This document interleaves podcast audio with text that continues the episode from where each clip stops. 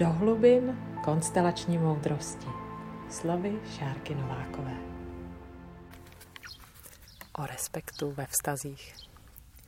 Dnes vám řeknu pohledem konstelační moudrosti něco o tom, proč a kdy speciálně je důležité ve vztahu druhého člověka respektovat. A také, co se děje, když to neuděláme, jaké to má důsledky. Konstelace se dívají na vztah dvou lidí také pohledem, kdo je tady větší a kdo je tady menší. A ten význam toho slova větší a menší se v různých kontextech mění. Já vám řeknu příklad. Vždycky je větší ten, kdo tady byl dříve. Takže vždycky je větší otec než syn. Vždycky je větší starší sourozenec než mladší sourozenec. Vždycky je větší dědeček než vnuk. Ve firmě je vždycky větší zakladatel než všichni ostatní zaměstnanci. Je největší ze všech. Kromě toho, že se na to můžeme dívat z hlediska časové posloupnosti, tak se můžeme dívat na to větší, menší z hlediska kompetencí, schopností, dovedností. Takže když se vrátím do firmy, tak jsou tam, dejme tomu, dva manažeři, tak vždycky je větší ten manažer, který tam pracuje déle a má více zkušeností, než ten, který přišel po něm, protože těch zkušeností má méně. A vždycky je větší učitel než žák také je větší ten, který danou profesi vykonává déle, než ten, který teprve začal vykonávat. A přesně toto je potřeba v tom vztahu vnímat a respektovat. Když se to nerespektuje, tak dochází potom v životě k problémům.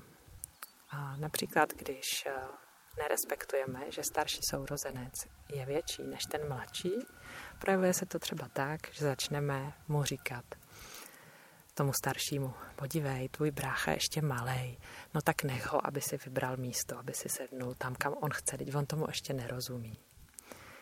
To je úplně typický příklad nerespektování toho, že ten starší sourozenec tady byl první, je větší a z hlediska konstelací by měl mít nárok na to si svoje místo vybrat.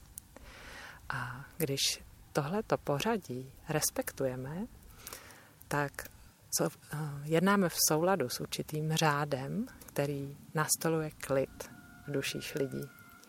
Takže ten starší sourozenec, když mu řeknete, Petříčku, ty jsi starší, můžeš si vybrat jako první svoje místo, kde budeš sedět u stolu, tak on se posadí s pocitem, že všechno je v pořádku, že život je v pořádku a on má svoje místo. U toho mladšího sourozence zdánlivě se nám zdá, že on bude spokojenější, když si on bude moct vybrat, protože, jak to tak víme, tak eh, když si bude vybírat ten starší brácha, tak mladší se bude nejspíš dožadovat pozornosti a nějakých výsad pláčem. Nicméně v jeho dětské duši on ví, že je v pořádku, že on je mladší, sourozenec je starší a na tom svém místě, které si prostě vybere v rodině jako poslední, mu v té jeho dětské dušičce je také dobře. Proto tedy doporučuji, respektujte vždycky u sourozenců toho staršího. Dávejte mu vybrat a nenuďte ho, aby dával přednost vždycky a ve všech situacích tomu malému. Malého podpoříte tomu, že se bude učit respektu ke starším a těm, co tady byli dřív a starší ho ušetříte ran v jeho dětské duši, které spousta dětí zažívá právě tím, že jim odebíráme tu možnost, aby opravdu byli na tom svém místě, tam, kam patří. Další příklad, který vám uvedu, je z firemního prostředí, kdy není respektováno, že větší je také ten, kdo má více let strávených ve firmě nad tím, který přijde nově a pokud je to například tak, že ve firmě pracují zaměstnanci specialisté už 20 let, třeba na pozici účetních nebo na pozici dělníků, na pozici eh, různých specialistů ve svém oboru, tak a přijde nový manažer, který z hlediska kompetencí je sice nad nimi, to znamená má jim šéfova, ale v té firmě je teprve jeden den nebo jeden týden, tak v tuhle chvíli jsou ti zaměstnanci větší, protože tady byli díl, než ten manažer, který právě přišel. A co se často děje jako chyba, je, že manažer přijde, cítí se být větší, protože je šéf, a přijde se slovy.